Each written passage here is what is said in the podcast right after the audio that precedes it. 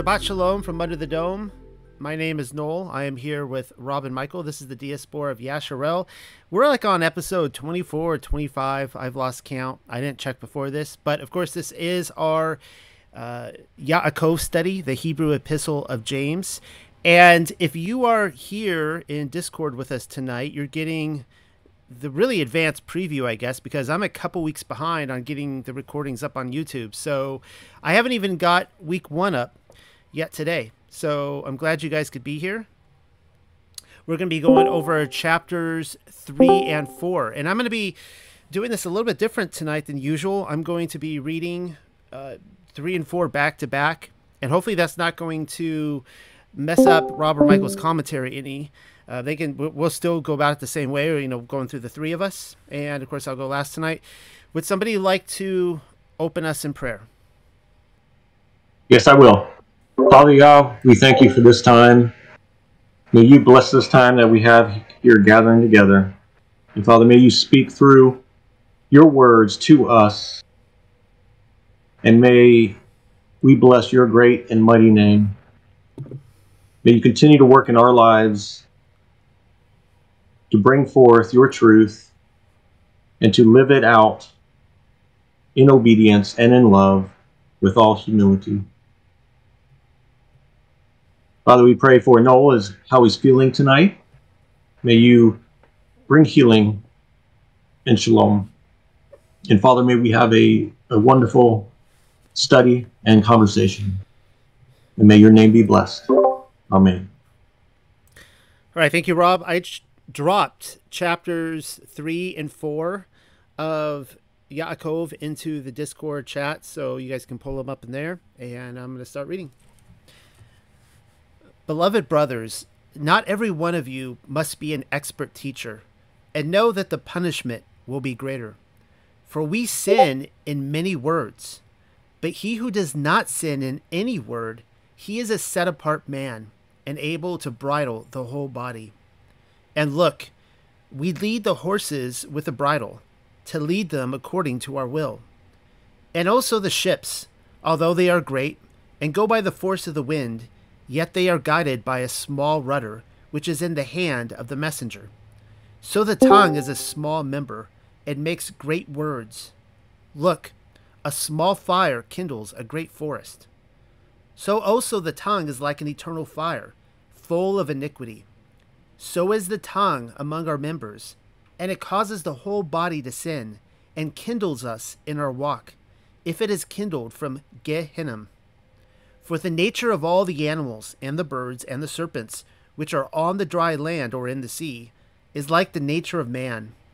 But the tongue no man is able to bridle, for it is evil and is full of the poison of death. With the tongue we praise Yahuwah the Father, and with it we curse the man who is in the image of Elohim. From one mouth there comes out praises and curses. But it must not be so, beloved brothers. For is there indeed a fountain which has in it salt and sweet waters? Or is the tree of dates able to give oil, or a vine figs? So the fountain is not able to give salt and sweet waters. Whosoever is wise and understanding among you, let him show me his good walk with wisdom. But if there be jealousy and hatred in your hearts, do not boast and do not lie against the truth. For this is not wisdom that comes from above but from the earth, from the man, and from the Satans. For in whosoever there is jealousy and hatred, in him there are many evil things. But the wisdom from above is firstly pure, and afterwards shalom, and with it rest, and is able to reconcile, and quick to listen, full of mercy, and lastly, it is to goodness, and not to partiality or flattery. But the righteous fruits are sown in shalom by those who establish the shalom. Moving on to Yaakov chapter 4. And why is there war among you? Is it not because of your desires which fight in your members? So you desire, but do not receive. And he who takes revenge and stays angry does not profit by it. And why all this? Because you do not pray. And when you do a prayer, it is not answered because you pray wrongly. O adulterer and adulteress, do you not know that whosoever loves this world, he hates Yahuwah? So whosoever wants to be a lover of this world, he himself will be a hater of Yahuwah. Or do you think that the Torah says in vain that the spirit which dwells inside you, it covets against the commandments of Yahuwah? Yet he gives much steadfast love. For the Torah says that Yahuwah exalts the humble ones and humiliates the proud ones. Therefore you must humble therefore you must be humble before Yahuwah and fight against the Satans. They will flee from you. If you bring yourselves near to Yahuwah, he himself will draw near to you. So cleanse your hands, O sinners, and make your hearts pure, and bear your burdens and weep, and let your laughter be turned to weeping and your joy to grief. Humble yourselves before Yahuwah. He himself will hear you. Beloved brothers, do not go about slandering among yourselves.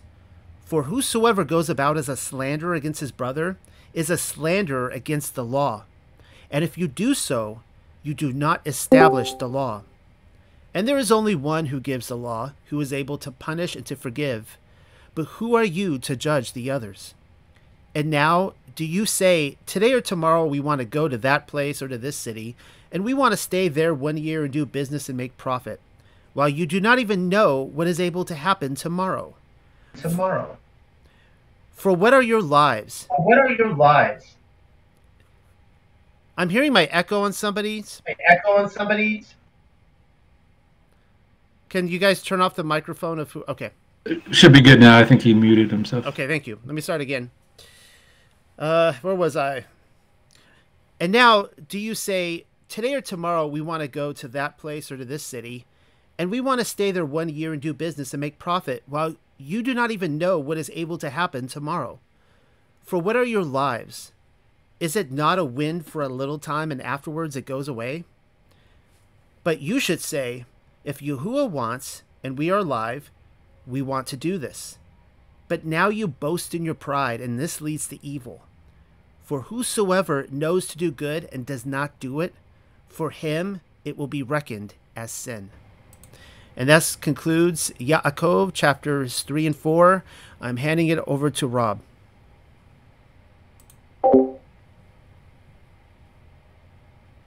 Okay.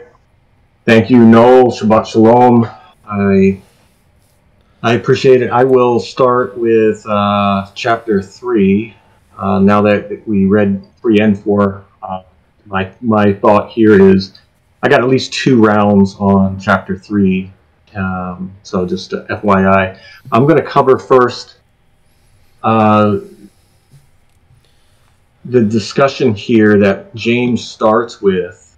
He speaks he speaks a lot in regards to the tongue and our words, and and I'm going to uh, I'm going to touch on that. So, uh, give me a minute here. I, I need to make sure I got my slides right, which they are in the wrong order, but I will share them. Okay, so first on the tongue, he's he's speaking. He he mentions expert teachers. So whether you whether this is in reference to uh, the those who are teaching, preaching, or uh, those that are well learned in in the Torah, etc. But it says that they're held at a higher punishment for their knowledge of the words used. So obviously, because of their understanding and knowledge on these words, that they will they will be held at a higher um, regard in punishment if they were to discuss them or teach them incorrectly. And so anyone who is teaching the word should teach so in in humility and in love because uh, judgment will be harsher on those who are teaching and maybe misleading or uh, uh, not doing it in the fruits of the spirit. So that's what I got out of that one in, in his um, in what he brought out. Next is regarding the tongue specifically. Uh, he says here, it makes great words. It is like an eternal fire, full of iniquity, causes the whole body to sin in our walk. So our, our tongue can do this. Cause it can cause our whole body to sin in our walk. No man is able to bridle, for it is evil and is full of the poison of death.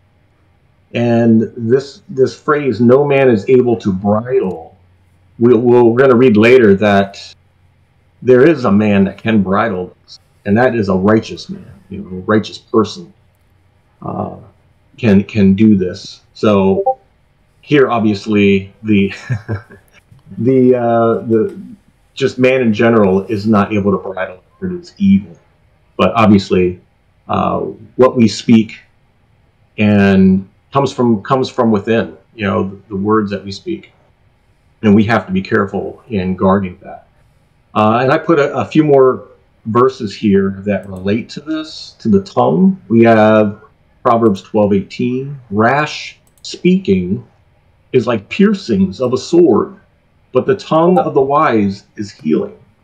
So it gives you uh, two options here. The tongue of the wise is healing, but any rash speaking is like a sword, and I think everyone can uh, obviously agree with this. Uh, Psalms 64:3 Who sharpen their tongue like a sword and aim their arrows a bitter word. So in this in this psalm, it's talking about the tongue being like a sword, and arrows uh, are are like a bitter word.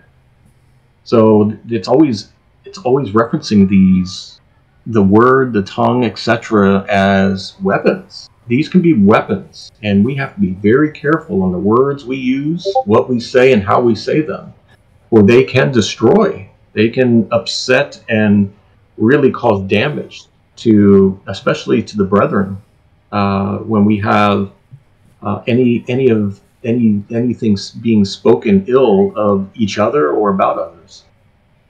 And Psalm 12:3, Yahweh does cut off all flattering lips a tongue that speaks swelling words. And if you dig deeper into the phrase of flatter, flattering lips and flattery, there is a lot being said in Proverbs and Psalms. I could have went on and on and on, but uh, even flattery is a, a great evil uh, to to be doing so. You know, we may compliment one another, but you, you do not want to be doing flattery because then that that causes pride and it, it, you're just more or less feeding someone the option or ability to be prideful in doing so, and it tells us not to do this because it is swelling words. Uh, Proverbs 15:26 Evil thoughts are an abomination to Yahweh, but pleasant words are clean. So I wanted to bring the the positive side. Pleasant words are clean, and I just read um, the tongue of the wise is healing, and pleasant words are clean. And then we'll see in we'll see here next my next point in Proverbs sixteen twenty four about pleasant words. Pleasant words are like a honeycomb, sweet to the being and healing to the bone. So keep in mind we, we must use pleasant words with each other, about each other, um, what we're talking about, and stay away from uh, you know the rash speaking, bitter words, flattery, etc. And, then there's a whole list more when you read Proverbs, and Psalms, and all that. And so I, I ended this slide with let Yahweh let Yahweh's instruction fall like rain. His speech drops down as dew, as the fine rain on the tender plants, and as showers on the grass. Deuteronomy 32 2. His instructions fall as rain. All right, and then I'll share another another slide here on the tongue. And this one here, let me drop it. All right, so this one here goes further on the tongue, and on verse 2, James is saying, For we sin in many things, but he who does not sin in anything, he is a set apart man and able to bridle the whole body. That's self control. It's a fruit of the Spirit. You know, the person who can bridle the whole body, not just the tongue, but the whole body. You know, this is this is the one, this is the the, the set apart person who has the self control, who has this fruit of the spirit. And as we just read in in priors, that uh, man cannot bridle the tongue, and he's talking about man in general. But here we see the set apart is able to do so. So keep that in mind uh, that, that we can do this, and it is something that is a blessing to others with using kind words and bridling ourselves, body and tongue. Uh, and, and verse 3 And look, we lead the horses with a bridle to lead them according to our will. So he's giving an, an example here. You know, we lead horses with just a little bit, you know, the, the bit in their mouth. We can lead them wherever we want them to go just by a bridle, a bit in their mouth. Okay, so so I put in here: Can you bridle the tongue or let it direct you? So it's, our choice. We can either just let it go, or we take responsibility and we bridle ourselves in the words and actions we do. And then verse four. Also, the ships, although they are great, go by the force of the strong wind although they are directed by a small rudder, which is in the hand of the angel. Or here, I think they put messenger. Uh, so here we see, uh, once again, a small rudder is directing, just like our, our tongue can direct and, and lead and guide and, and put us in places and cause us to sin, etc. So I wanted to point those points out and uh, I'm, I'll stop with that and I'll pass it over to Michael and I'll come back to more on this chapter. But I'm going to start with tongue and let everyone uh, simmer on that. Michael, over to you. Uh, Shabbat Shalom. Yep, thank you. I'm going to split mine up as well. And uh, thanks for reading all. Um, and we will pray for you for healing. And uh, great comments, Rob, as well. Um, all right, so James 3. Sure, we'll be talking about wisdom later, but I will split it up. Um, I'm going to read the Hebrew number one. So, beloved brothers, not every one of you must be an expert teacher and know that the punishment will be greater. Um, so, expert teacher, you know, Rob kind of hit on it. You know, what defines an expert teacher? Um, does this mean anybody who teaches on certain topics like flat Earth, mud flood, extra biblical books, Targum, Enoch, Jubilees? Um, I don't think so. You know, those are those are side topics. You know, my take would be that this is speaking on the law, and those who teach the law is either for you or done away with, or just straight up disobedient. You know, those are the teachers. Their punishment would be greater. That's just my opinion. So, but I wanted to point out, you know, the well-known verse in the Torah community, uh, Matthew 5. So Matthew 5:17 it says, "Do not think that I came to abolish the law or the prophets. I did not come to abolish, but to fulfill. For truly I say to you, until heaven and earth pass away, not the smallest letter or stroke shall pass from the law." Until all is accomplished. Whoever then annuls one of these, at least of these commandments, here's the key, and teaches others to do the same, shall be called least in the kingdom. But whoever keeps and teaches them, he should be called great in the kingdom. So, you know, the main point on, on this first verse is, this is just my opinion. You know, we're just giving our personal commentary that um, it's not so much the side topics. It, it's literally talking about the Torah, disobedience, or you know, righteousness. So, they will be judged greater. um, second one, number two, read both. Uh, so in the Greek it says, For in many things we offend all, and if any man offend not in the word, the same is a perfect man, and able also to bridle the whole body. Hebrew um, says, For we sin in many words, but he who does not sin in any word, he is a set apart man and able to bridle the whole body. So, obvious differences. Um, offend in the Greek is sin in sin in many words in the Hebrew. That's a huge difference, you know. Offending, you know, can go many different ways. Where the Hebrew just straight up says sin in many words. Um, you know, many people are offended today in the world, right? And there's no logical sense for a lot of that stuff. Um, you know, I also want to notate the Greek says perfect man, while the Hebrew states set apart man. Again, we've all been, if you followed our John and Revelation and these studies, you know, it's how to be set apart from the world, right? Uh, Greek says perfect. Um, so now for some word studies, uh, and we're going to talk about that word perfect. So in the Greek, it's used twice elsewhere. Um, Matthew 5 again, we're going to go back to Matthew 5. A little bit later in the chapter, starting at 46, it says, For if you love those who love you, what reward do you have? Do not even the tax collectors do the same?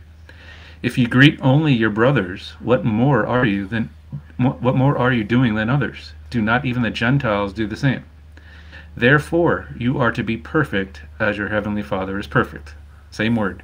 So, it basically we're supposed to be like our heavenly Father. He's perfect, right? We all know that.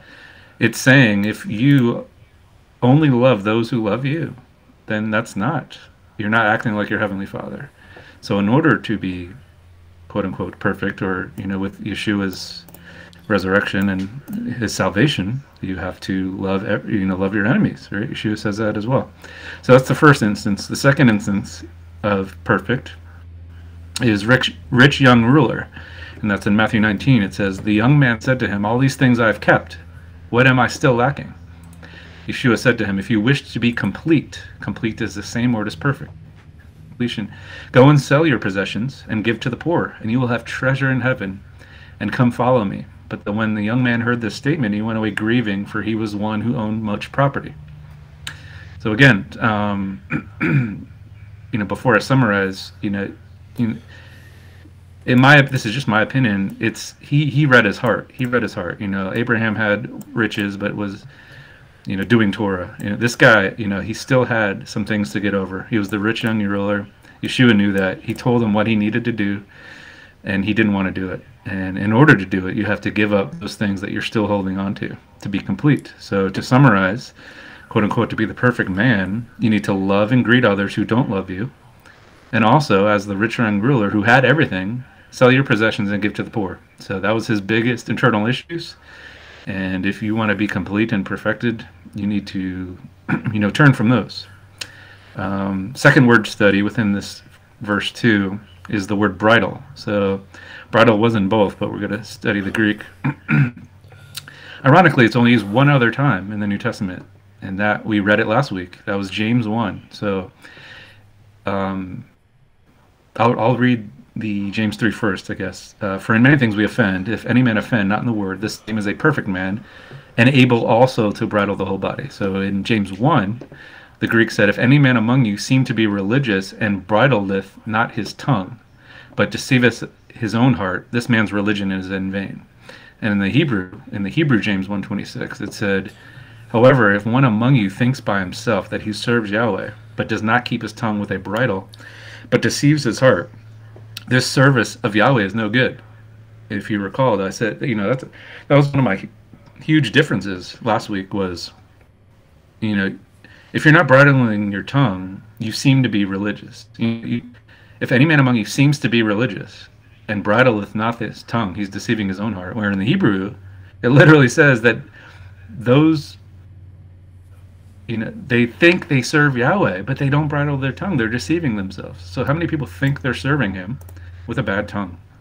Um, to summarize, you know, James talks about bridling the tongue, one part of the body, where James three says you need to bridle your your whole body. Big difference there. We're you know we're getting more advanced here as we go through James. Um, last one before I hand it off to Nolan, break it up. Number six. I'm going to read both. And the tongue is fire, a word, a world of iniquity. So is the tongue among our members, that it defileth the whole body, and setteth on fire the course of nature. And it is set on fire of hell. And in the Hebrew it says, So also the tongue is like an eternal fire, full of iniquity. So is the tongue among our members, and it causes the whole body to sin, and kindles us in our walk, if it is kindled from Gehenna. Um, one more word study for you guys. So defileth defileth. So it says that it defileth the whole body. That word was also used in a recent study we did in Jude 1. Um, so Jude 122, it says, And have mercy on some who are doubting. Save others, snatching them out of the fire. And on some have mercy with fear, hating even the garment polluted by flesh. So that word polluteth is also defileth. It's the same word. So how I read this, and I could be way off, um, James is saying the tongue can defile the whole body. While in Jude, it's saying that we should pretty much hate this flesh suit um, and look forward to the resurrection. Um, hope you enjoyed that. I'm splitting it up here. I have a lot in the second part, but enough to know. That was excellent, both. And I'm going to wait till you guys get through your commentary on chapter three uh, because uh, my commentary tonight is going to kind of encompass both. So, chapter three and four. So, Rob, back to you. Very good. Okay, I will. I'm going to talk about wisdom here, and I don't think I'll be stealing Michael's thunder because I didn't. I mean, I know we could go on for at least an hour on this topic alone, and I'm only just touching on what is being said in these verses without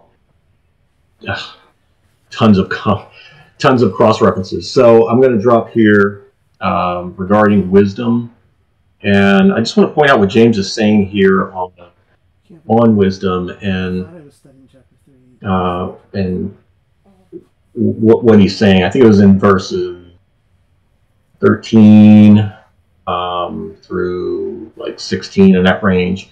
So here is regarding wisdom what he's saying. And, and remember, James is writing to the 12 tribes that are scattered into all the places. So this is for the brethren, uh, brothers and sisters, uh, that in faith and obedience. So he says, wisdom from above so we got we got two different wisdoms being spoken here. We got wisdom from above and wisdom from earth.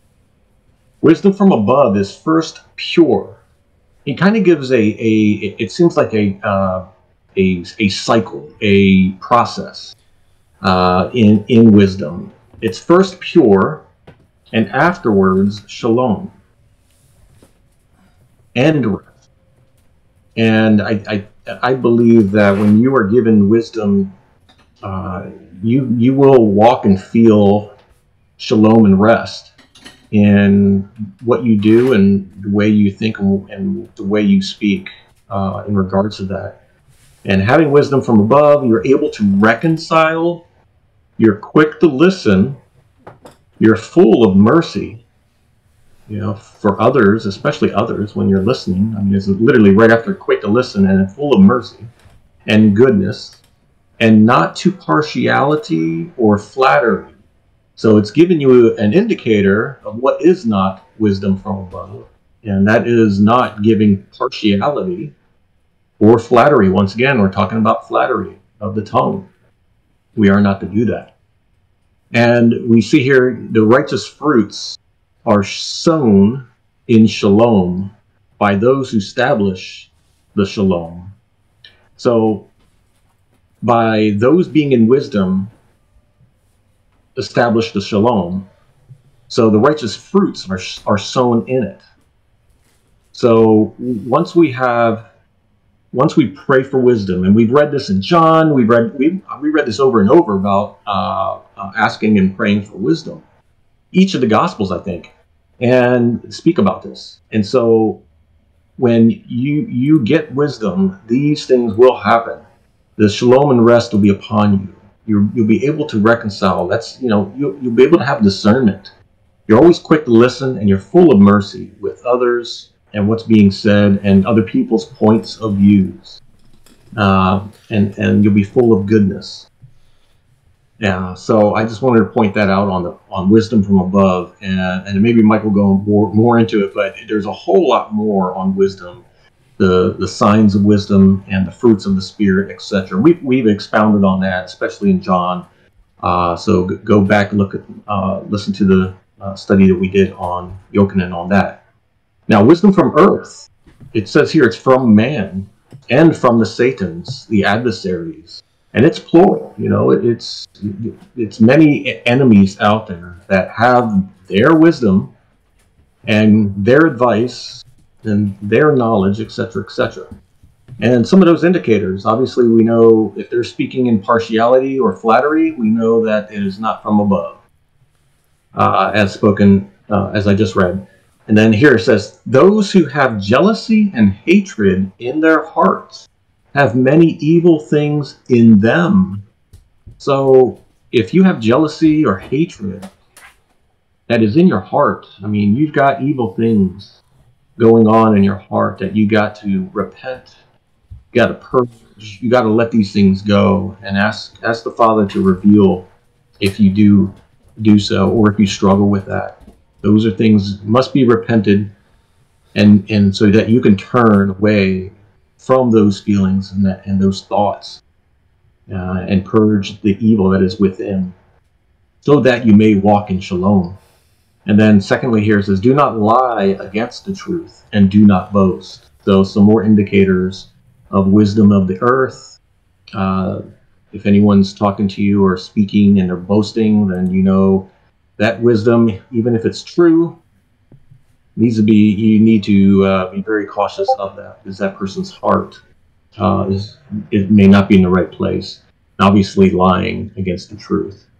So I just wanted to share that on wisdom uh, from what James is saying and quickly do an overview uh, in regards to to that.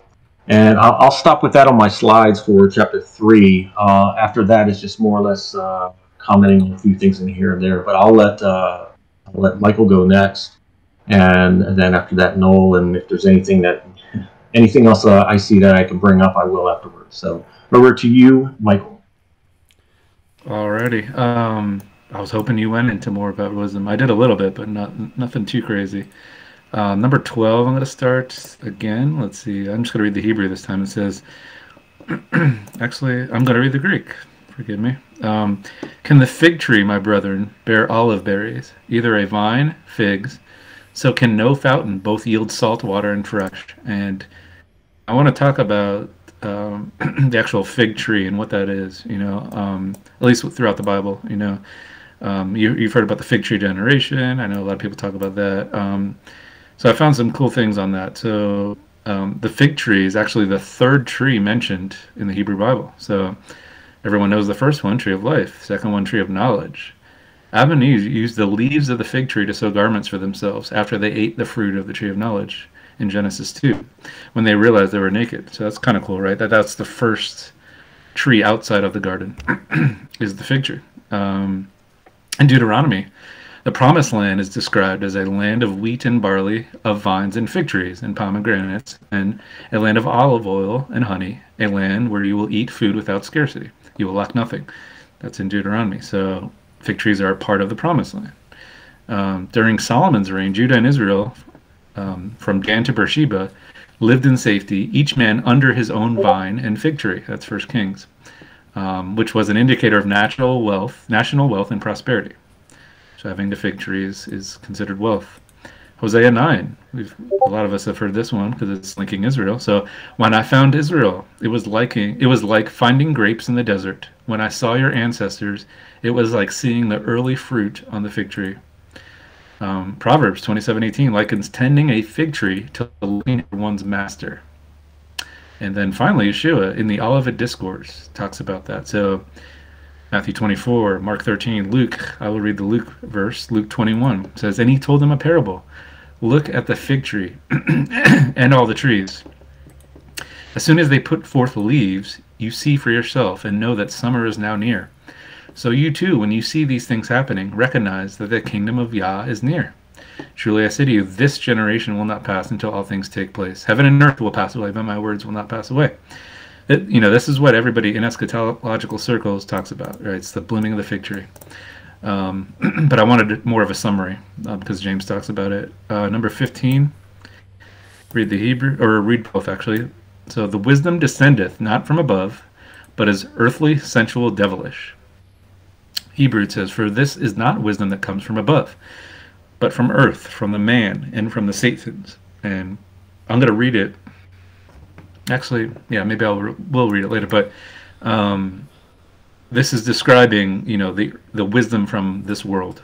And um, but I want to do a word study on the word sensual. So in the Greek it says, "But is earthly, sensual, devilish." Um, most other translations actually say it's natural, or a natural man, and I want to talk about that. The, the, you know, being a natural man. So First Corinthians 2, it says, but, if, but a natural man does not accept the things of the Spirit of Yah.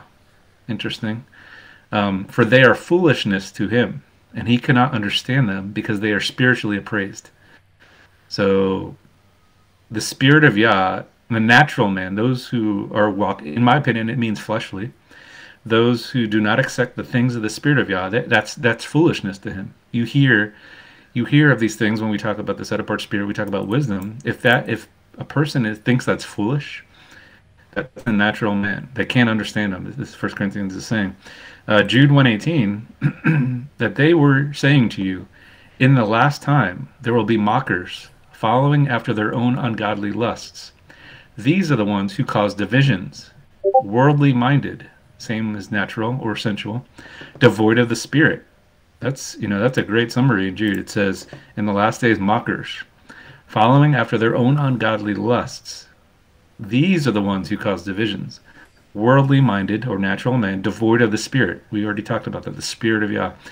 Um, it's no coincidence that you know this is talking about wisdom. That there's no coincidence. You know, Solomon asked for wisdom, um, and I'm going to be talking about more about that. So it kind of shows the difference between a natural man and a spiritual man. You know, a spiritual man would obey Yah's laws, where a natural man, you know, he thinks it's foolishness. He's the one who's causing divisions. He is devoid of the spirit. He will mock. But uh, the the spiritual man, that, that is one who obeys. All right, so wisdom, wisdom, wisdom. So I guess I'll read it all. Yeah, let's do that. I'll read uh, the Hebrew. So, whosoever is wise and understanding among you, let him show me his good walk with wisdom. But if there be jealousy and hatred in your hearts, do not boast, and do not lie against the truth, for this is not the wisdom that comes from above, but from the earth, from the man, and from the Satans. For in whosoever there is jealousy and hatred in him, there are many evil things. But the wisdom from above is first pure, firstly pure, and afterwards shalom. I love that. And with rest, and is able to reconcile, and quick to listen, full of mercy, and lastly, it is goodness, and not to partiality or flattery. That's awesome. Um, does that sound familiar, though? You know, that sounds familiar. So, Galatians 5, and we'll, I'll, we'll use the Wycliffe version because it mentions 12. It says, But the fruit of the Spirit is love, joy, peace, patience, long suffering, kindness, goodness, gentleness, faith self control, modesty, chastity. Against such there is no law. To me, that sounds very familiar to the wisdom from above. Um, and this is that's called the fruit of the spirit, right? what I just read in Galatians. That's the fruits of the spirit. Um, it's not saying fruits of the spirits. It's the spirit with fruits, and that's wisdom. Wisdom is the only one with fruits. So Sirach 116 it says, "To fear the Lord is fullness of wisdom, and fills men with her fruits." Proverbs 8:19, "My wisdom, my fruit is better than gold, yeah, than fine gold, and my revenue than choice silver." So, you know, we can go on and on about wisdom. Um, Rob, like Rob said, we could talk for hours. But just as far as this point, I just want to point out that wisdom from above is very similar, if not exact, to the fruits of the Spirit. And wisdom is the only spirit with fruits. And our thesis is wisdom is the Holy Spirit. Wisdom is the set apart spirit. But before, I'm going to call an audible before I hand it off to Noel. I just want to, you know, talk about the description here. You know, so let's see. But the wisdom of above is first pure, shalom, rest, able to reconcile, quick to listen, full of mercy, goodness, not showing partiality. That's internal. Those are internal. That's a heart issue. Your heart is being circumcised. I can speak from experience that my fruits have been have been maturing the longer I've been in this walk. Um, it was not. It was pretty bad at the beginning. Uh, my internal fruits. Obviously, the works follow, but uh, that is wisdom. I will hand it off to Noel now. Excellent commentary, guys. That was good stuff. Are you guys ready to make the transition into the fourth chapter? Yeah, but I think Rob had something else, or no? Yeah, no, I can. I can transition because uh, it, parts of what I'm going to be talking about in four is also in three, so I can go into four next. So I'm I'm ready whenever you are. Well, I'm, the reason I'm doing this tonight is because I made the classic blunder, and I was saying to the group before I started that uh, and, and Rob and Michael had, had kind of brought it up, but that, you know, I was just under the weather today. And it's been, this has been going on for weeks now. I'm over it. I'm sick and tired of it. And uh, I made a classic blunder. I actually did a, a study on chapter four thinking it was chapter three. So, uh, which is great because now I have chapter five studied out for next week, but we're not going to get to that this week. Uh, but the thing is, is the the commentary I have on four, it really plays into like three and four. Really, this whole book is just it flows seamlessly. It's a it's a it's a, a theme that develops and it gives you a fascinating picture. Uh, I believe that the book of Yaakov is one of the most fascinating documents, uh, an insider's look into what was happening in the first century, not just the first century, though, specifically that generation, what I would call the fig tree generation, or specifically specifically the 40 year generation from Yahusha to the destruction of the temple. And this is what we see in chapter 4, verse 1. And why is there war among you? It is not because of your desires which fight in your members. So there is a stunning comparison to be made between the wilderness generation and the Messiah generation.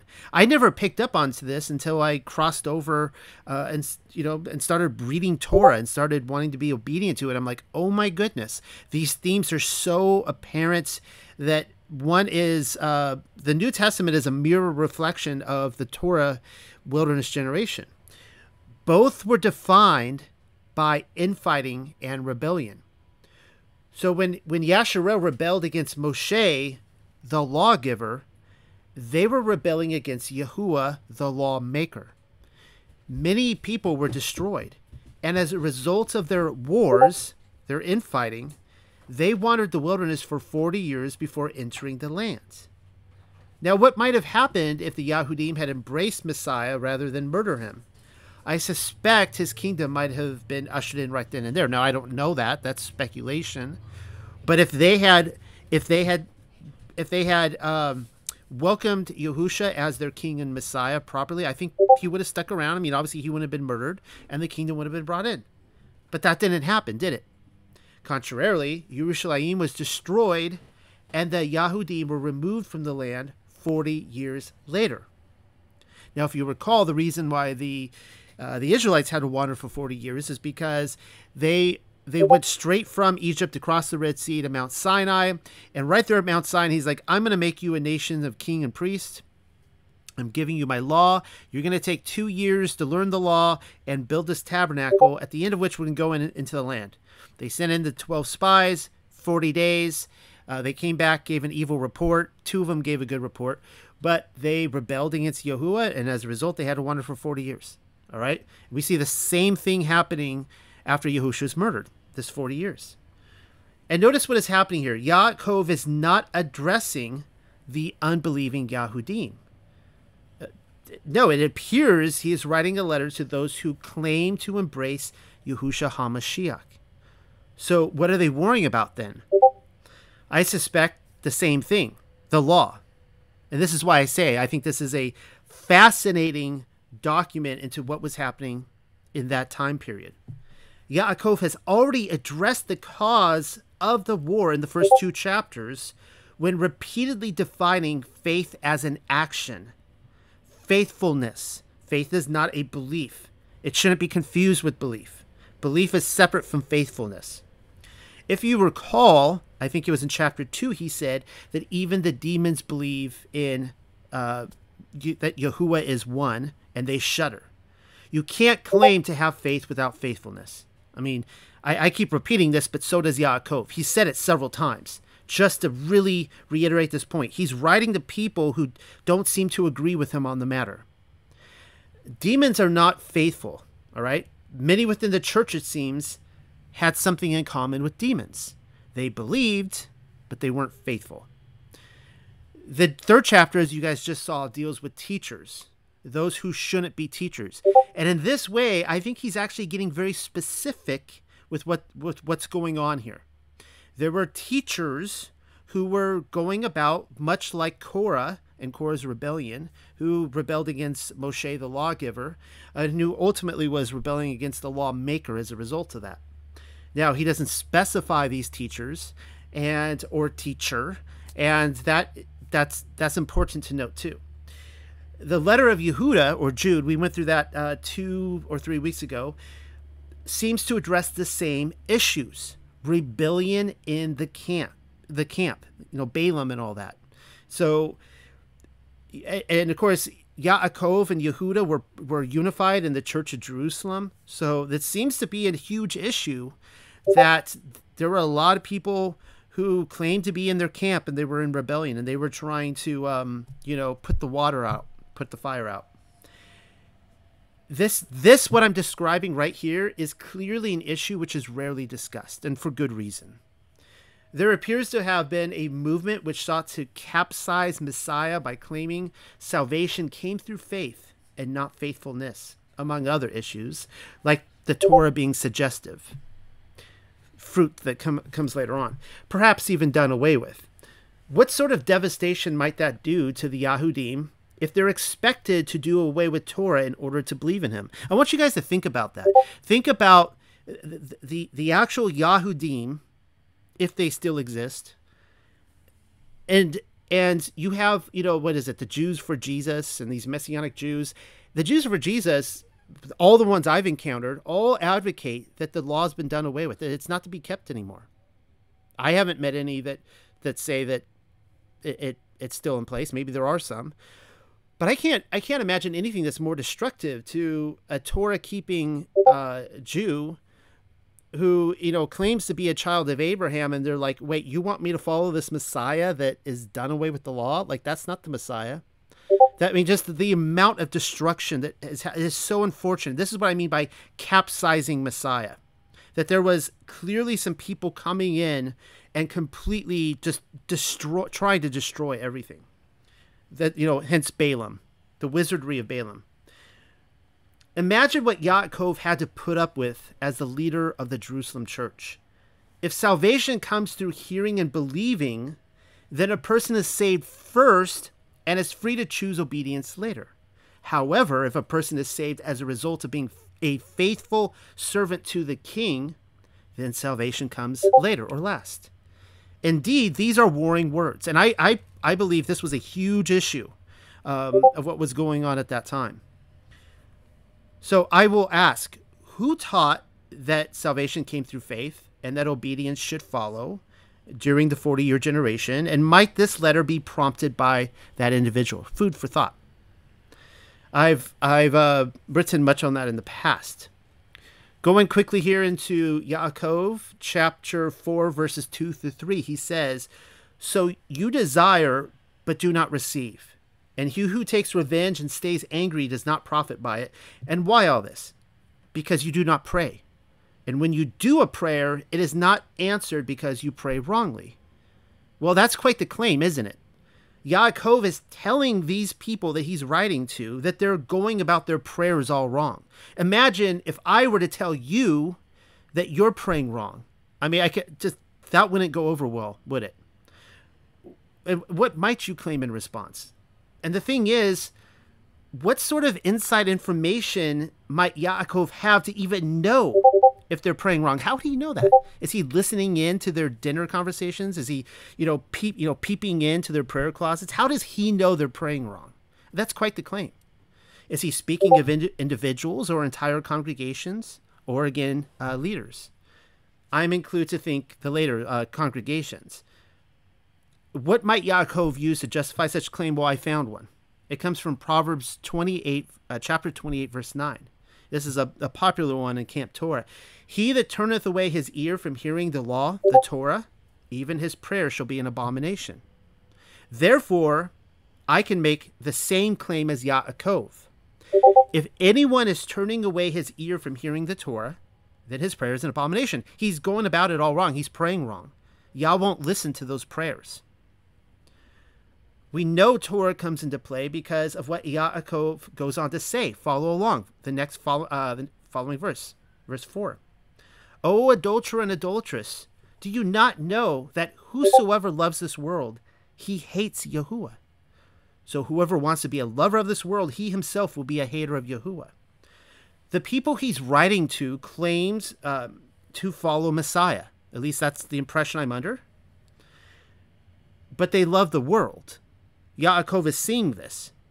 And again, how can he make the claim that they're loving the world? You know, how dare he judge them in this in this way?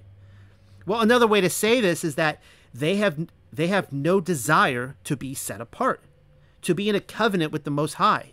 We are required to be set apart from the world, which is to be obedient to his commands, which would then designate those who are a part of the world, though claiming to be in a new in a covenant old, new, or otherwise, to be adulterers and adulteresses.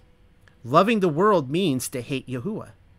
Yahusha told us the same thing. He said in Matthew chapter 12, verse 30, He who is not with me is against me, and he who does not gather with me scatters. Since coming over to Camp Torah, I have met so many individuals who have claimed that they're not for Messiah, but not against him either. I have a problem with that. Technically, it's Messiah who has a problem with that, not me. Those who are just having an open inquiry, quote unquote, are actually scattering the sheep. That's what they're doing. Whether they agree to Matthew 12 30 or not, that's what it says. According to Yaakov, the same can be said of Yahuwah, the Most High Elohim. It's the flip of the coin. Many Christians claim to be for quote unquote Jesus, but against the commands of Yahuwah. What that means is they're an enemy of the Most High. By dismissing his set apart ways in favor of the world, they hate the Father. There's no ifs, and buts about it. It's the sad reality. People everywhere are against either the Father or the Son, but they are both mutually inclusive with the other. It's the total package. I think I have uh, one more quick uh, verse to go over here before I hand it back over to Rob. Yaakov 4, verse 8. If you bring yourselves near to Yahuwah, he himself will draw near to you. So cleanse your hands, O sinners, and make your hearts pure. Again, Christianity, and I'll say it Paulianity, claims that God will draw near to the person and save him, and then he is free to become pure. Or they will say he's actually pure because of Jesus, not by anything he's done.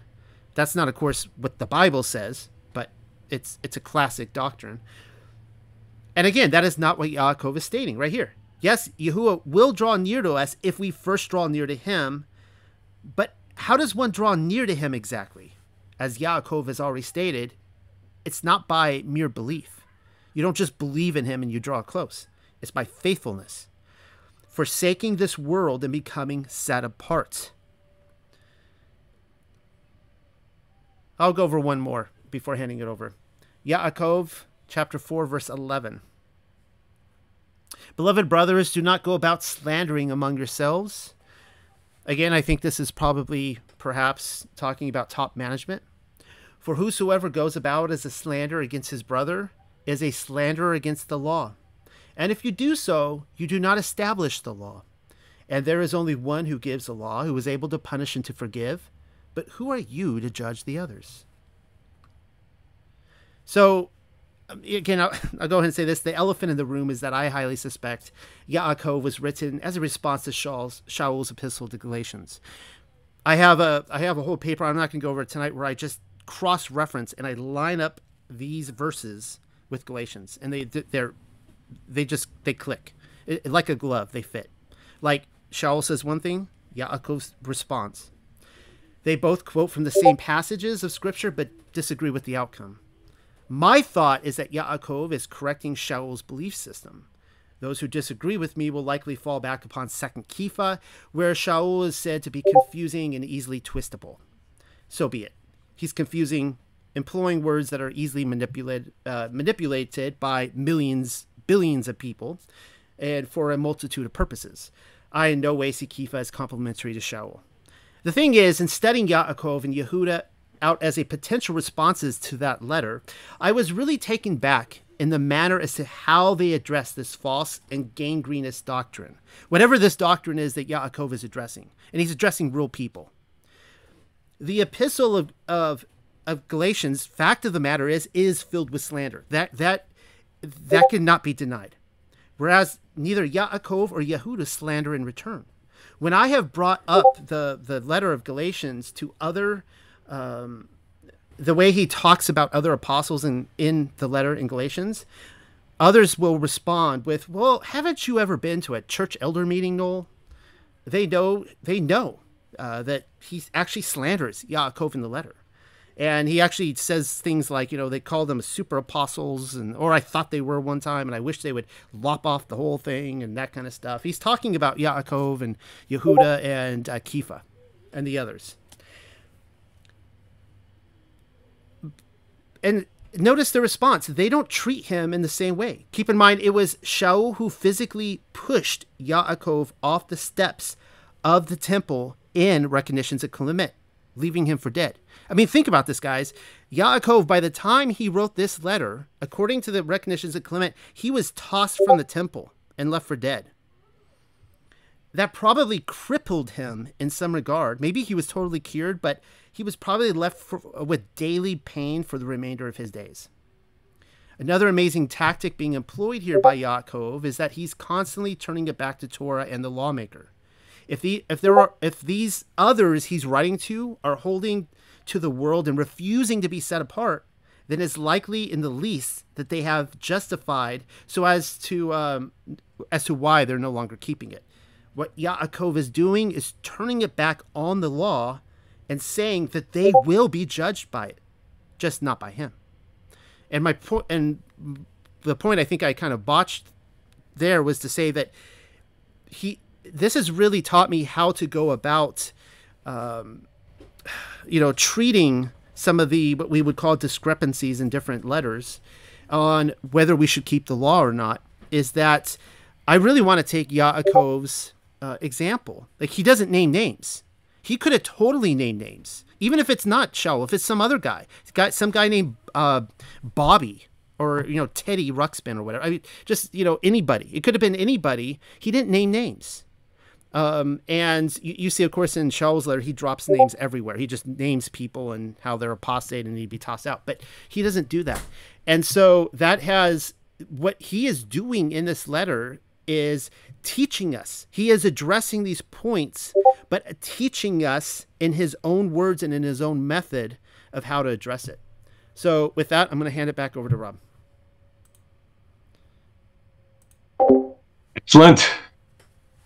I was wondering if you were going to go down that path and discuss those points. So, very interesting, very good stuff. So, I want to. I'm just. I'm going to touch on two topics here, and on my next go around, I'll I'll touch on some more in chapter four. So I'll start with uh, the humility that James is talking about here, and I will drop that here for people to follow. And I do these slides with colors. If if you haven't noticed yet, the colors the colors are there for a purpose. It's just not I'm coloring every other word. I have keywords that are uh, highlighted so that it may be easier for those to follow along with what's, what, what's being said. Okay, so uh, we see here James is talking when he mentions humility. Uh, so more or less what I wanted to recap is Yahweh gives much steadfast love. He exalts the humble ones and humiliates the proud ones. James is talking about this. So once again, uh, he exalts the humble one. So it is key for us to be humble, be walking in humility, and not proud, because he will humiliate the proud, especially in the day of judgment. And then he says, You must be humble before Yahweh and fight against the Satans. They will flee away from you. So we see the Hebrew writing here in the way it's it's it's, it's worded that obviously we must be humble, but we must fight against the, the adversaries, and they will flee against you, uh, flee away from you. Sorry, and so the fighting against the adversaries. The question is, well, what does that fighting mean? You know, and if you're going to take that literally, uh, it is uh, resisting. You know you you have to resist the temptations. You have to uh, because we can't obviously we can't fight physically against the adversaries. It's going to not be productive. Because many times as we know yeshua is telling us to uh, walk in love etc. And when we have to fight, it must you know we fight in defense, but we're not there to fight against them. That's not our goal to go out and do so. It's to when when we need to defend, we defend ourselves. But fighting against the enemy is doing the fruits of the spirit uh, in that nature. So here it says, "Bring yourselves near to Yahweh, and He will draw near to you." So what James is doing is he's he's giving you uh, a, a a an outlook on what we need to do at the beginning. We must draw ourselves near to Him. You know, the humility, the the closeness, uh, and by doing so, he says here, "Cleanse your hands, O sinners, and make your hearts pure." So when we're get, when we're drawing ourselves close to Yah, we we must make our hearts pure. And we just read what is that? And, and that's getting wisdom. We just read it in the last chapter three about getting wisdom. It it is key with making your heart pure. So we get we must get wisdom in chapter three. So we must pray for that. Draw ourselves close to Him and and be living in and walking in wisdom.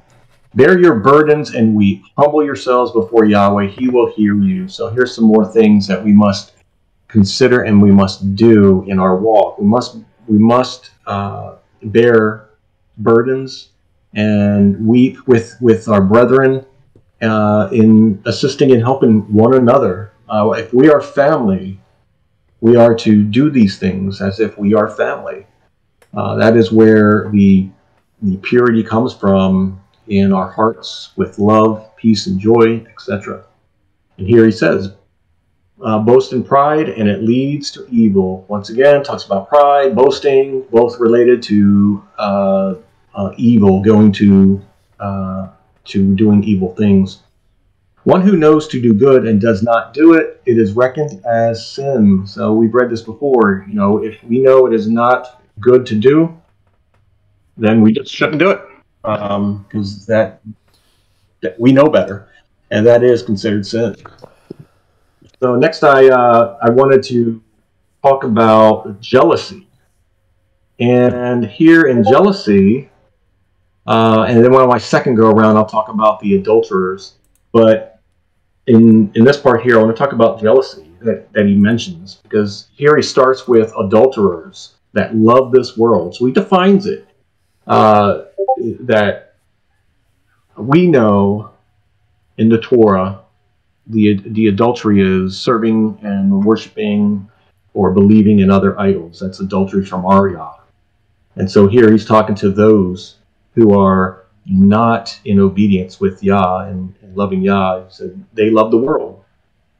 So they hate him. And that's why he classifies them as adulterers. Uh, and, it, and talks about his jealousy. So what I'm going to point out here on the, the terms jealousy that James is talking about, we need to look at the jealousy of a husband compared to the jealousy of, of Yahweh or Yahuwah. So I'm going to read some verses here. Uh, but first, I want to start with Numbers and Numbers 5 12. And this is the jealousy of the husband that is spoken about. And I know we've read this one before here, and I want to quickly read through it for those who have not who have not heard this or need to brush up on this. But we see here in Numbers that there's a test for adultery.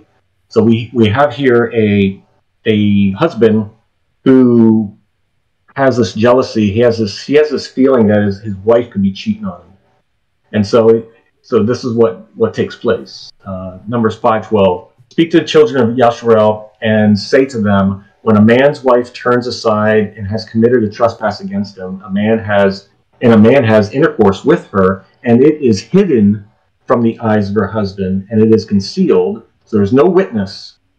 It's just it's it's hidden, it's behind his back, and it's concealed, and she has defiled herself, and there was no witness against her, nor was she caught. And a spirit of jealousy comes upon him, so he, he has this this this feeling that something's not right, and she may be doing something and he becomes jealous of his wife who has defiled herself. Of the spirit of jealousy comes upon him, and and he becomes jealous of his wife, although she has, uh, or a spirit of jealousy comes upon him. Sorry, and he has become jealous of his wife, although she has not defiled herself. Then So either either way, if he just feels jealous, thinking that he did, that she has, this is what is to happen. Then the man shall bring his wife to the priest, and they shall bring an offering for her, one tenth of an ephah of barley flour, and, and he is not to pour oil on it or put frankincense on it, but it is a grain offering of jealousy, an offering for remembering, bringing crookedness to the remembrance. And the priest shall bear her near, and shall make her stand before Yahweh. And the priest shall take set apart water in the earthen vessel, and take some of the dust that is on the floor of the dwelling place, and put it into the water. And the priest shall make the woman stand before Yahweh, and shall uncover the woman's head, and put the offering for remembrance in her hands, which is the grain offering of jealousy, while the priest holds holds in his hand the bitter water that brings a curse. I find it interesting that she's un, her head is uncovered, and we know that when women uh, are praying, they are to cover their heads. So this is very interesting. He's uncovering her head while doing this. So it's like bearing witness to her soul, basically, in this in this process. Um, and the priest shall make her swear and say to say to the one, if no man has lain with you, and if you have not turned aside to uncleanness under your husband's authority, be free from the bitter water that brings a curse. But if you have turned aside under your husband's authority, and if you have defiled yourself, and some man other than your husband has lain with you, then the priest shall make the woman swear with the oath of the curse, and he sh- and he shall say to the woman, Yahweh makes you a curse and an oath among your people when Yahweh makes your thigh waste away and your belly swell. And this water that causes the curse shall go into your inward parts and make your belly, belly swell and your thighs waste away. And the woman shall say, Amen, Amen. And the priest shall write these curses in a book and shall wipe them off into the bitter water. And shall make the woman drink the bitter water that brings the curse, and the water that brings the curse shall enter into her and become bitter. And the priest shall take the grain offering of jealousy from the woman's hand, and shall wave the offering before Yahweh and bring it to the slaughter place. And the priest shall take the hand filled with the offering as its remembrance offering, and burn it in the slaughter place after making woman drink the water. And when he has made the, her drink the water, and it shall be, if she has defiled herself and and has has committed a trespass against her husband, that water that brings the curse shall enter her and become bitter. Her belly shall swell, her third thigh shall waste away, and the woman shall become a curse among her people. If the woman has not defiled herself and is clean, then she shall be clear and shall conceive children. This is the Torah of jealousy. When a wife turns aside under her husband's authority and defiles her, or when a spirit of jealousy comes upon a man and he becomes jealous of his wife, he shall make the woman stand before Yahweh and the priest uh, to do her all, the, all, all his Torah. And the man shall be clear from his crookedness, but the woman bear her crookedness. So we see here that if the woman has done something, she shall bear a curse. And uh, we read uh, in another place on this that, or more clarity, is that uh, if she is pregnant from this other man, uh, she does have a miscarriage from this drinking this and so forth, and it shows you know shows forth with with the swelling and all of that stuff. So so we see that there this test is is something that's mentioned when there is suspect of the jealousy suspect of one uh, committing adultery, and we see that Yahweh has jealousy for His people, and so when one is found guilty of that jealousy, we see this curse that comes upon them.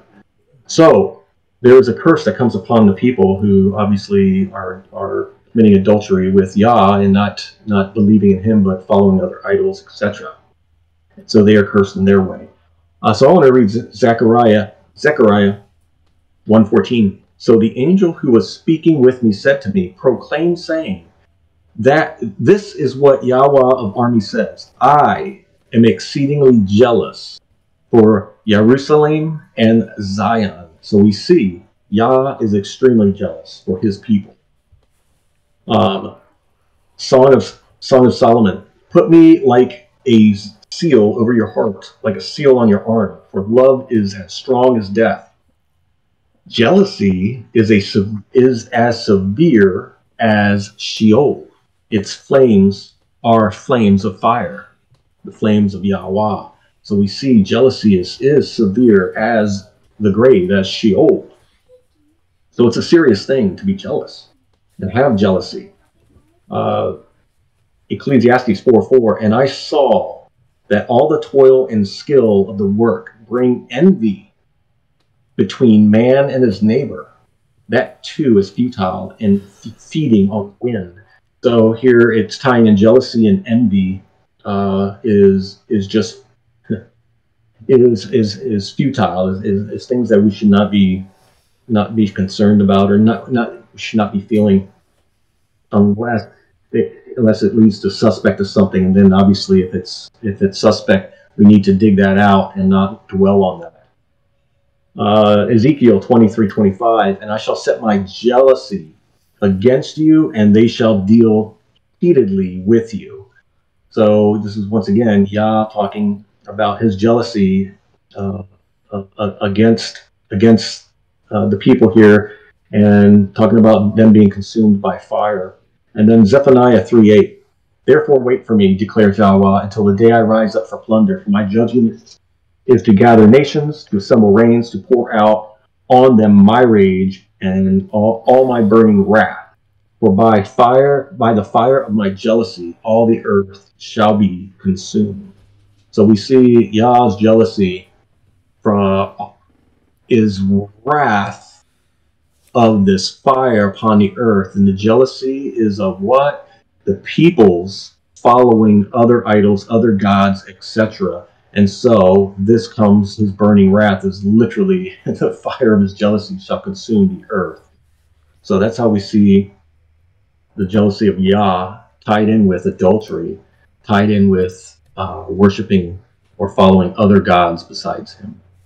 So I'm going to stop with that, and I'll come back around next next turn around regarding on adulterers, slanderers. I'll pass it over to Michael. Alrighty, thank you.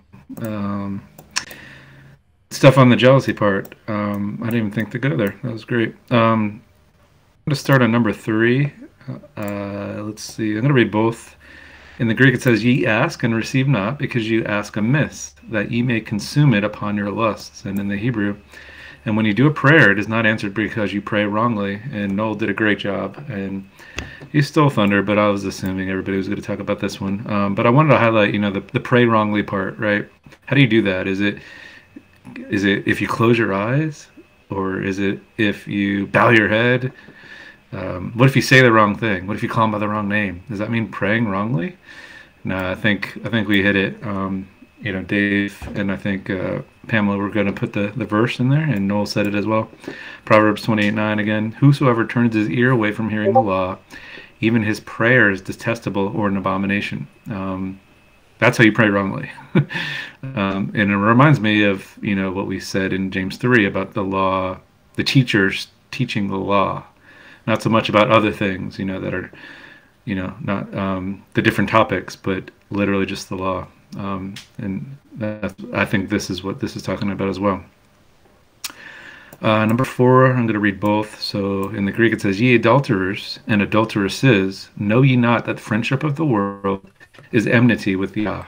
Whosoever therefore will be a friend of the world is an enemy of God. And in the Hebrew it says, O adulterer and adulteresses, do you not know that whosoever loves this world, he hates Yahweh?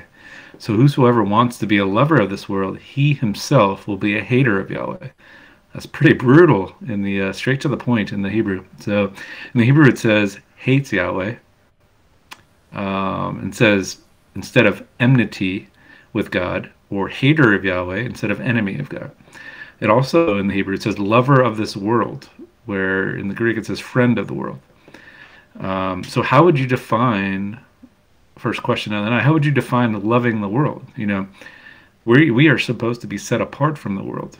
That's that's exact opposite. You know, that's oil and vinegar. You know, this is basically saying, if you love the world, you hate the Most High. That's pretty telling, and we should be checking ourselves to make sure we are not a friend of the world or a lover of this world. Um, yeah, that should put some fear.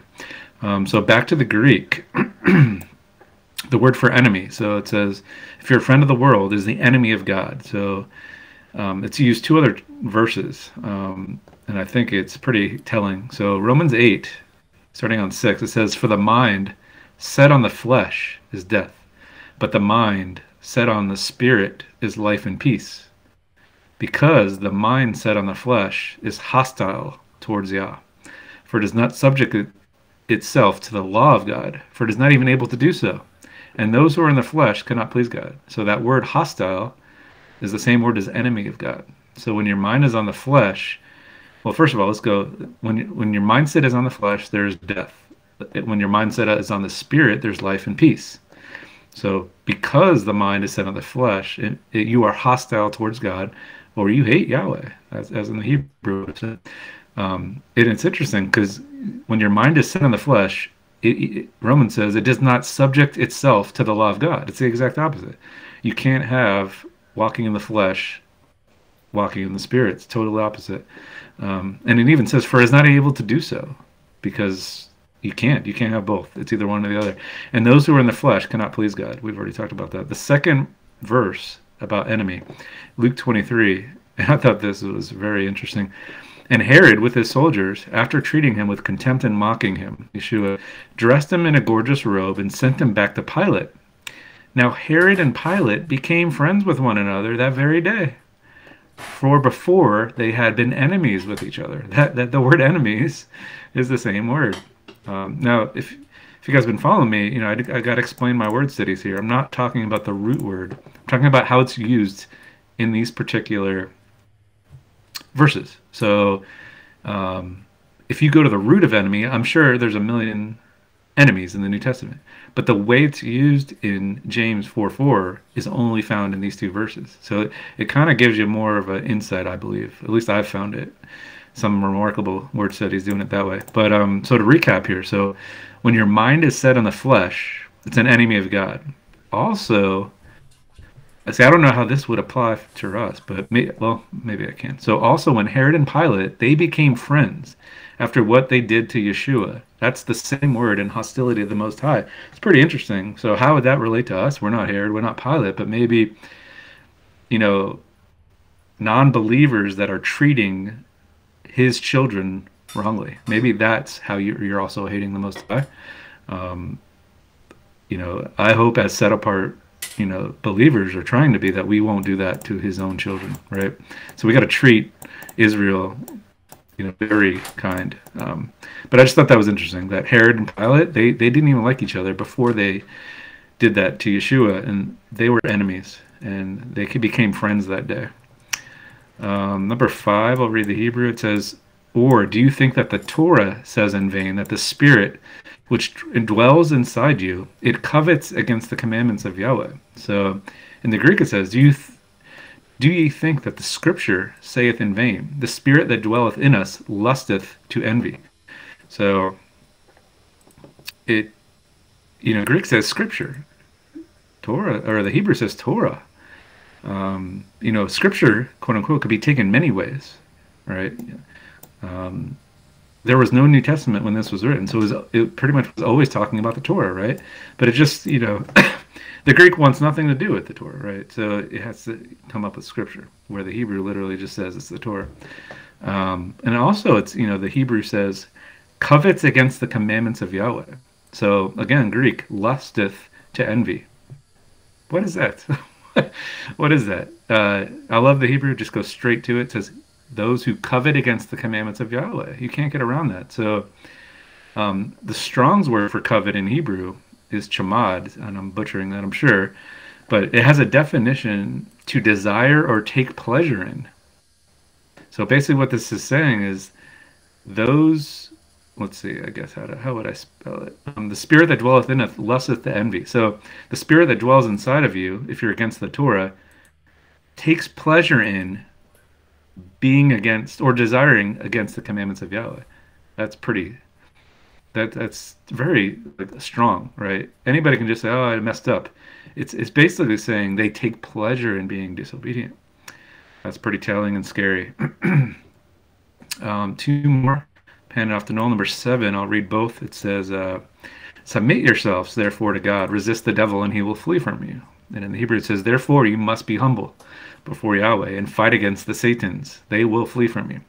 So in the Hebrew, it's stating that humility is submitting to the Father.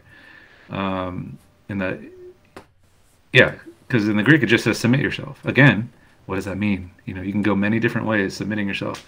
Humility is very plain, you know, cut and dry, right? You have to be humble before approaching Yahweh. Um, it's also applying that Satan is attacks. They, they attack your pride. When you get prideful, boastful, that's when Satan attacks. When you're humble, you're submitting to Yahweh. You can't get touched. I just want to say that. And some examples of humility in the Bible. So, now the man Moses was very meek or humble above all the men that were on the face of the earth. Numbers 12:3. The patriarch Adam protests to Yah, Behold now, I have taken upon me to speak unto the Lord, who am but dust and ashes. He's equating himself with dust and ashes, and he's like, Who am I to be speaking to the Lord? Very humble. Um, when Saul was chosen as Israel's first king, he was discovered hid among the baggage in 1 Samuel. That's a phrase which became current among the Jews for the man who shuns the limelight. Like he doesn't want to be on center stage. He hid among the baggage when he was chosen as Israel's first king, humble. And finally, the, the Hebrew king was to write a copy of the law and read therein all the days of his life, that his heart be not lifted above his brethren. It's amazing. He's the king. the law states your in order to do this, your heart has to be not lifted above the brethren, very humble. Um, finally, number eight, I'm going to read both, and Noel kind of hit on it. He linked it to Paul. I'm going to link it to the priesthood. So, drawing nigh to God. So, draw nigh to God, and He will draw nigh to you. Cleanse your hands, sinners, and purify your hearts, you double-minded. In the Hebrew, it says, if you bring yourselves near to Yahweh, He Himself will draw near to you. So, cleanse your hands, O sinners, and make your hearts pure. So the Hebrew says, bring yourselves near, while the Greek says, draw nigh to God. I want to talk about, like I said, drawing near to God in the Old Testament, or Yah, and how it primarily, not all the time, primarily relates to priests. And what are we supposed to be? We're supposed to be acting as priests. So, Exodus 19. Also, let the priests who come near to the Lord consecrate themselves, or else the Lord or Yah will break out against them consecrate themselves. So the priest come near to him. They need to consecrate themselves, or he'll break them apart. Um, second, Leviticus 10. Then Moses said to Aaron, "This is what the Lord spoke, saying, By those who come near me, I will be treated as holy, and before all the people, I will be honored." so Aaron therefore kept silent. So Moses says to Aaron, the Lord spoke to him, saying, By those who come near me. So come near, draw near to him, will be treated as holy if you don't consecrate yourself, he's going to slap you out of there, right? So that's what priests should be doing. And finally, when priests don't do this, so Ezekiel 44:13 it says, "And they shall not come near me to serve as a priest to me, nor come near me to any of my holy things, to the things that are most holy, but they will bear their shame and their abominations which they have committed." So you can't have shame or commit abominations and also come near to him priestly duties, guys. Priestly duties. That's that's the set apart behavior. That's we are. If you want to be set apart, if you want to be a priest in the kingdom, you have to be different. You have to set yourself apart from the multitude, and come near to Him. I have a decent amount on the second part, but I'll have enough to know. No, that was really good, and I think that you know what you're saying is absolutely true. That, and I've said this many times before, that we are called to be priests in the kingdom, and so um, that's how we should see ourselves. And you know, there's there's a that famous illustration. I think it was in the '90s or whatever, and it would show like a. Um, am I making this up? No, I'm pretty sure I remember this, where it would show a, a man, like a teenage boy and a teenage girl together on the couch, but like then they would like they would push in a, a picture of Jesus in between them, and like you're always supposed to like imagine that like that he's there between you or whatever. But I, I don't. much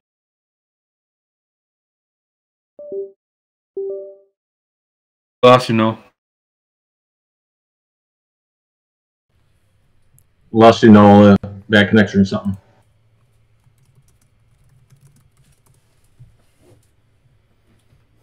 Without him, Rob, so you can take over. Okay. All right. I will. Uh, uh, Okay, then I will start with the next piece, and I'm going to talk about uh, when James, James here is talking about the adulterers, and I'm going to dig a little bit deeper into some of the comments he's making here that is defining these adulterers, the lovers of the world, and uh, what their actions are.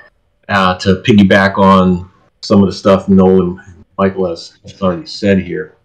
So I, I gotta make sure I got the right slide here. Um, all right, so I'm to start with talking about the slander that he mentions here, and then just go from there because the slander uh, is tied with the tongue, as we just talked about in chapter three. So I'm going to expound more on the, the tongue and our words, our lips, uh, what we say. So here we see uh, slander against your brother is a slander against the law. So this is James sta- stating this that uh, slandering against your brother is slandering against the Torah here, and if you do so, you do not perform the law. So you're not acting properly. You're not walking in obedience when you slander a a brother. So we must keep that in mind when we're uh, talking about any other um, uh, fellow believer, whether we agree with them, whether we do do not agree with them. We do not want to be talking negatively about them, uh, about what they say. We just need, we need to do it in love uh, because any slander is just going to go around. And, you'll see what what James is saying here and some other verses regarding doing that. So, point two, and there is only one who gives the law, who is able to punish and to forgive. But who are you to judge others? So we must be careful. And that's what he's talking about, you know, the slandering. You know, are you judging someone and slandering them? We we've got to be very careful on that. We should not be we should not be doing so. I mean, we've read before about judging your brother and so forth. There's a pro- proper process of doing that, and slander is not one of them. Uh, here, Proverbs 18:8, the words of a slanderer are like delicacies, and they go down into the inner parts of the heart.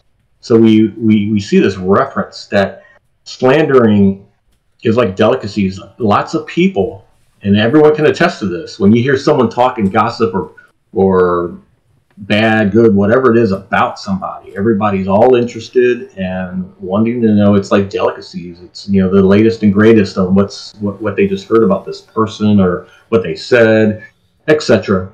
Um, and that's that is something that we should not be doing. And Proverbs ten thirty one: the mouth of the righteous flows with wisdom, but the perverted tongue will be cut out. So he's telling us here the perverted tongue will be cut out. It's it just won't be. He, he, he has he, had, he doesn't have tolerance for that. Should not be slandering, putting people down, or talking bad about them, gossiping, etc. Uh, but we see here the righteous flows wisdom.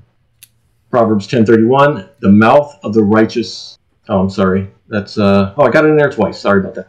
Uh, Proverbs twenty one who guards his mouth and his tongue guards his soul from troubles. So we must watch what we say, watch the tongue. It's back to that piece of the bridle.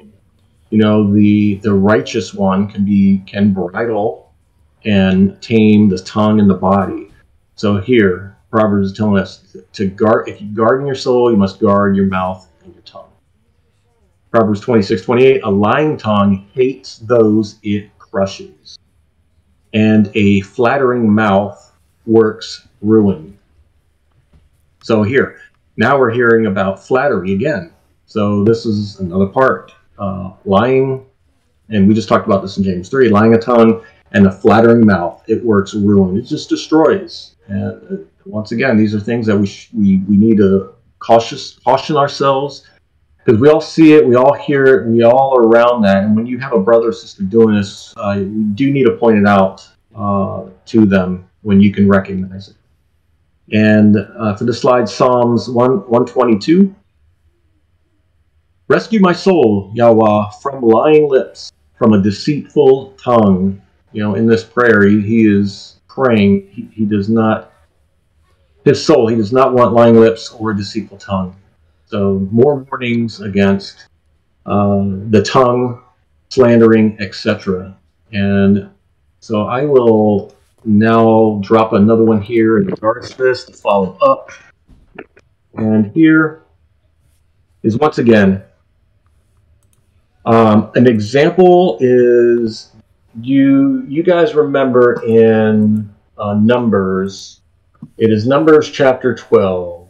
We see here, I'll quickly recap here, is that Miriam and Aaron spoke against Moshe because of the Cushite woman whom he had taken, or he had taken a Cushite woman. And they said, Has Yahweh spoken only through Moshe? Has he not also spoken through us? And Yahweh, Yah, Yahweh heard it. And the man Moshe was very humble, more than all the men who were on the face of the earth. And suddenly Yahweh said to Moshe and Aaron and Miriam, You three come out of the tent of appointment. So the three came out, and Yahweh came down to the column of cloud and stood at the door of the tent and called Aaron and Miriam. And they both went forward, and he said, Hear now my word. If your prophet is of Yahweh, I make myself known to him in a vision, and I speak to him in a dream. Not so with my servant Moshe. He is trustworthy in all my house. I speak with him mouth to mouth and plainly, and not in riddles, and he sees the form of Yahweh. So why were you not afraid to speak against my servant Moshe? Because they were slandering him. And displeasure of Yahweh, Yahweh burned against them, and he left. And the cloud turned away from above the tent, and look, Miriam was leprous, as white as snow. All right? And Aaron turned and said, Look, a leper. So we see here the judgment um, of her slandering. You know, the, this slandering her brother Moshe. You know, it, it was it was three things: jealousy, pride, and then slander from Miriam, who was a prophet, uh, who, who Yah was speaking to, and he had to correct her because jealousy came upon her and pride, and she slandered Moshe. So all of us, all of us are susceptible to this, and that's why it talks about Moshe being the most humble on the earth at that time. And that's why, once again, it keeps talking about humility, and we must have that so that we do not fall for jealousy, pride, and henceforth slander.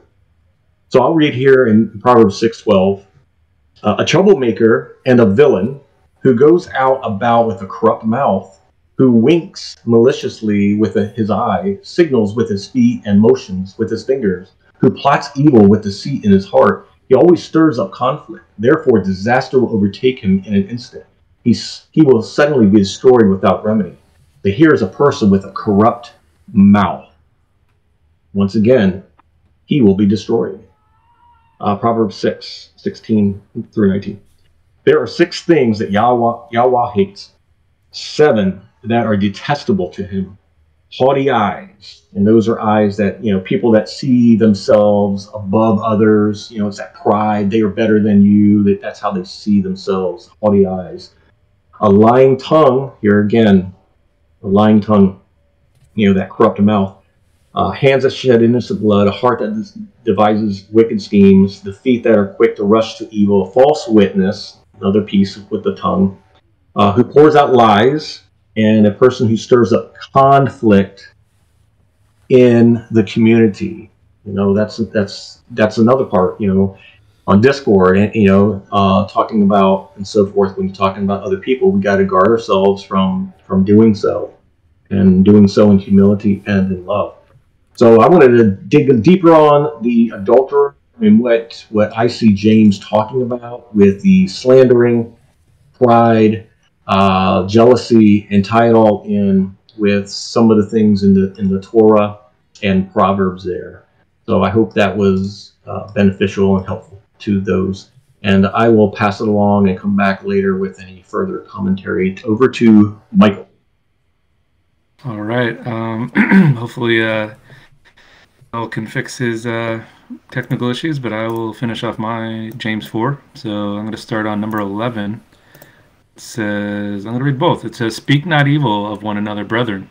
He that speaketh evil of his brother and ju- judgeth his brother speaketh evil of the law and judgeth the law. But if thou judge the law, thou art not a doer of the law, but a judge. And in Hebrew it says, Beloved brothers, do not go about slandering among yourselves. For whosoever goes about as a slanderer against his brother is a slanderer against the law. If you do so, you do not establish the law.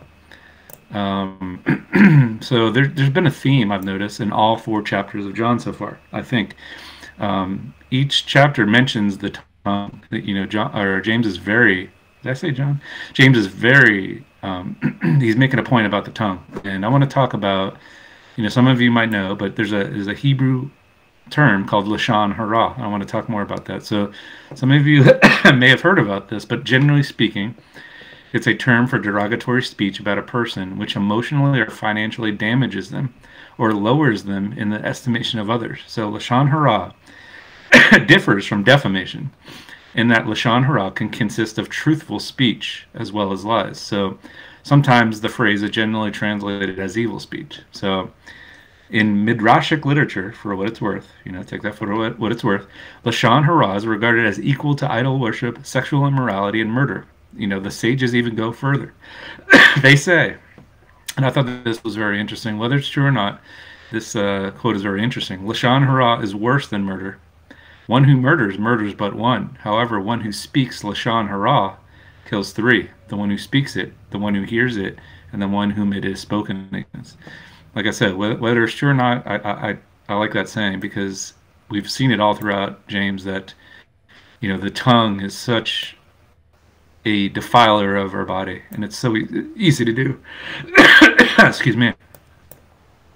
Um, the last thing I have on is 16, so I'm going to read uh, both. It says, "But now you rejoice in your boastings. All such rejoicing is evil." And the Hebrew says, But now you boast in your pride, and this leads to evil. So I want to talk about pride. So and Satan. So Wisdom of Solomon 223 it says, For Yah created us for incorruption and made us in the image of his own eternity.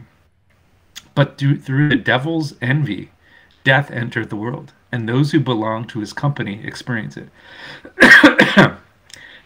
envious. The devil was envious prideful. He, that's how death entered the world. And those who belong to his company experience it. Those who are doing what he's doing experience death. Um, I thought that was pretty telling. And then, so Apocalypse of Moses or the life of Adam and Eve talks about more so on this topic. So it details the first human's life after being cast out from Eden until their deaths. In this work, Satan spoke to Adam and told him that when Yah created humanity in his image and likeness, Michael the archangel beckoned him and all the other angels to worship humanity since they bore the very image and likeness of Yah. So Satan resisted worshiping Adam. He didn't want to worship him because Adam was inferior and younger than Satan in the creation order and ranking. If anything, Satan believed Adam should worship him since he had existed before man was created. As other angels heard Satan's reasoning, they joined him and refused to worship the image and likeness of Yah, represented in humanity. So it's at this point that Satan said that he'd set his seat above the stars of heaven and would be like Yah. That verbiage is very reminiscent of Isaiah, and I'll talk about that in a bit. At this point, Yah banished Satan and his followers, other rebellious angels from heaven, and they were cast to earth. So whether you believe Apocalypse of Moses or Life of Adam and Eve, Isaiah, and I think is quoting from it. So, or vice versa. So Isaiah 14, you said in your heart, I will ascend to the heavens. I will raise my throne above the stars of Yah. I will sit enthroned on the mount of the assembly, on the utmost heights of Mount Zaphon. I will ascend above the tops of the clouds. I will make myself like the Most High. This is Isaiah. Uh, but you are brought down to the realm of the dead, to the depths of the pit. So I thought that was pretty cool that Apocalypse and Moses and Isaiah cross reference there. And then, in conclusion, uh, Proverbs 11, 2. When pride comes, then comes grace, but with humility comes wisdom. And we know what wisdom is. Humility comes wisdom. Fearing uh, is the beginning of wisdom. I think that's a great way to end it for me on James 4. I'll hand it off to Noel if he's there. If not, Um, Rob, finish this off. I'm still here. The question is, can you hear me? Still nothing on your end. I'll, I see you're unmuted. Yeah, I don't hear him either.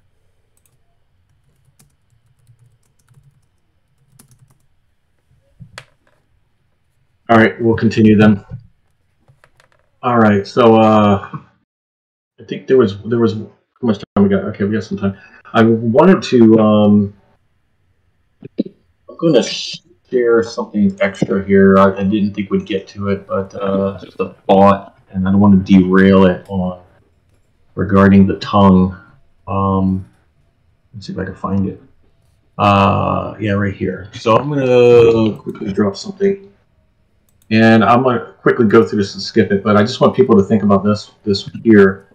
Um, in chapter three, uh, since we're doing both here, I just wanted to touch on this.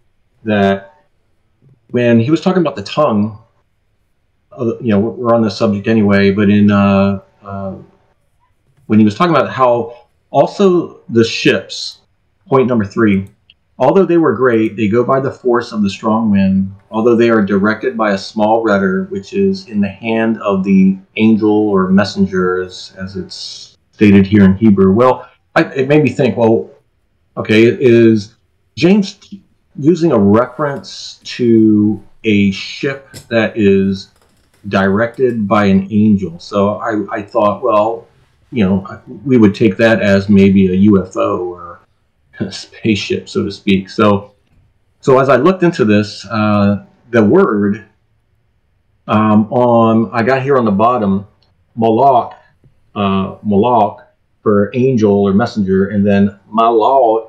I, I, don't, I don't even know if I'm, I'm pronouncing it right. Malak. It sounds the same to me, but that's the word for sailor, and you can see it's almost the same except uh, the aleph is in there uh, as you see in the bullet points in, on the bottom there. So when it's talking about a, a, a sailor and you add the aleph in between there, it's it's it changes it to angel. So I just thought that was interesting. One on on that, and we see uh, the word ship. So you have two words for ship. Uh, the first one is oniyah. Oniyah ship is referencing Leo terrestrial ship, you know, the ship that you board on and so forth and go sailing with. Um, there's many references in the talk Tanakh on that. And then you have Sefina, which is a ship, and it's more referenced, can be referenced, at least in modern Hebrew, as a spaceship.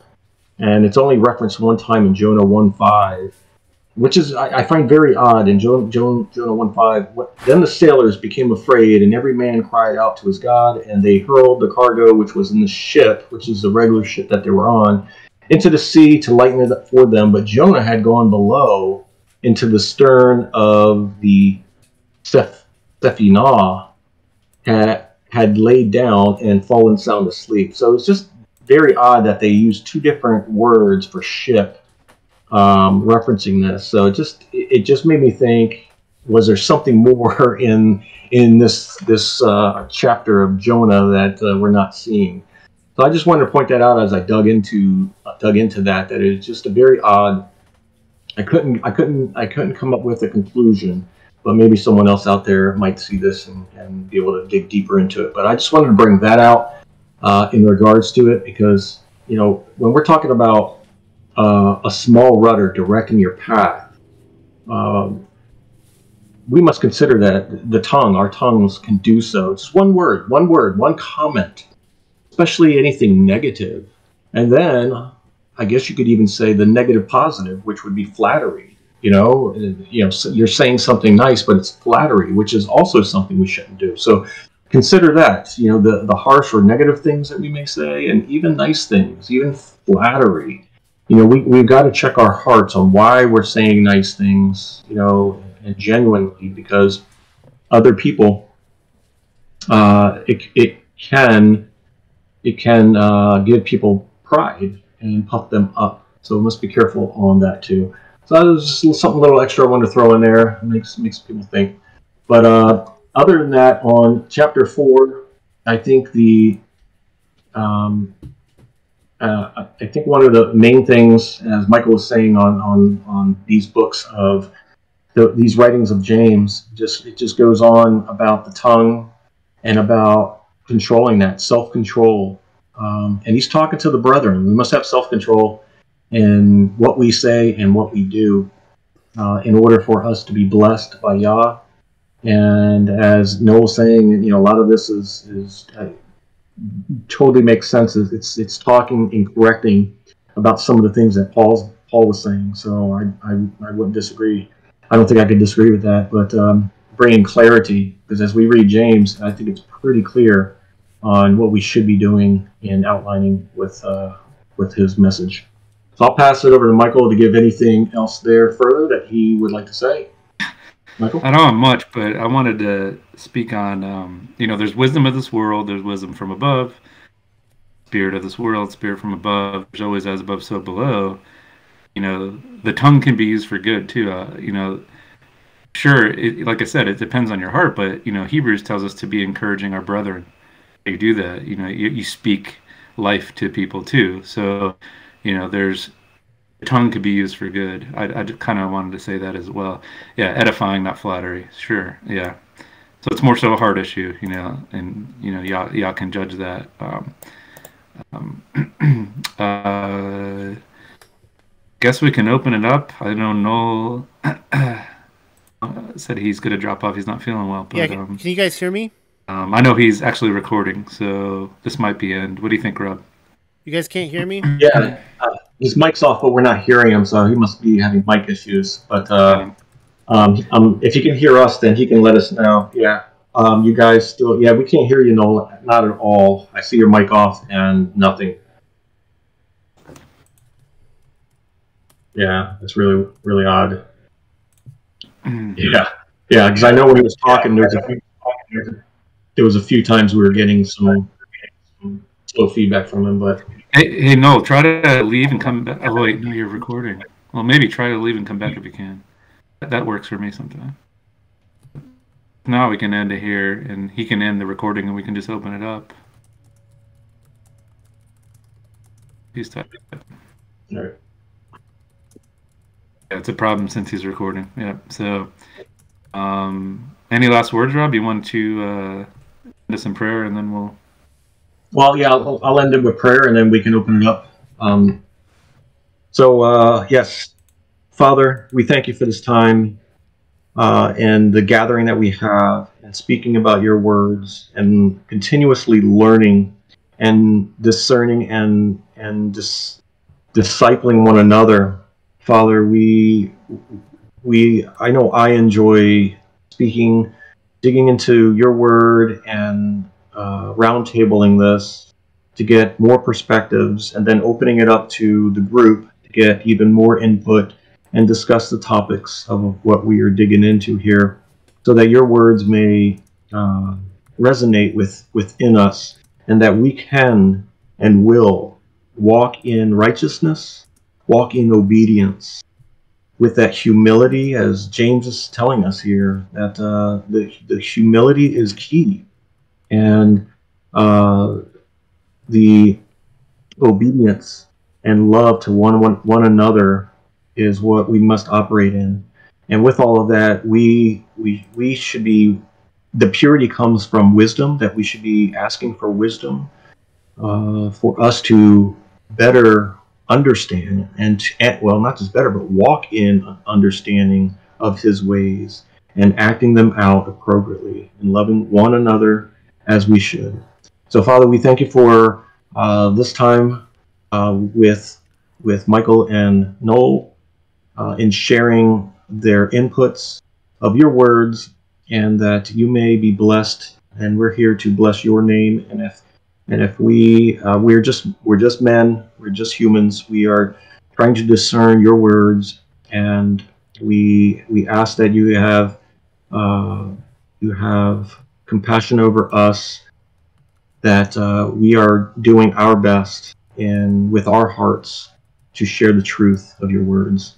So, Father, may you bless each and every one here listening, and may we continue to take what we learn and share with others the love and the joy of you, your ways, your Torah, and your Son. Uh, we pray this in Yeshua's name. Amen.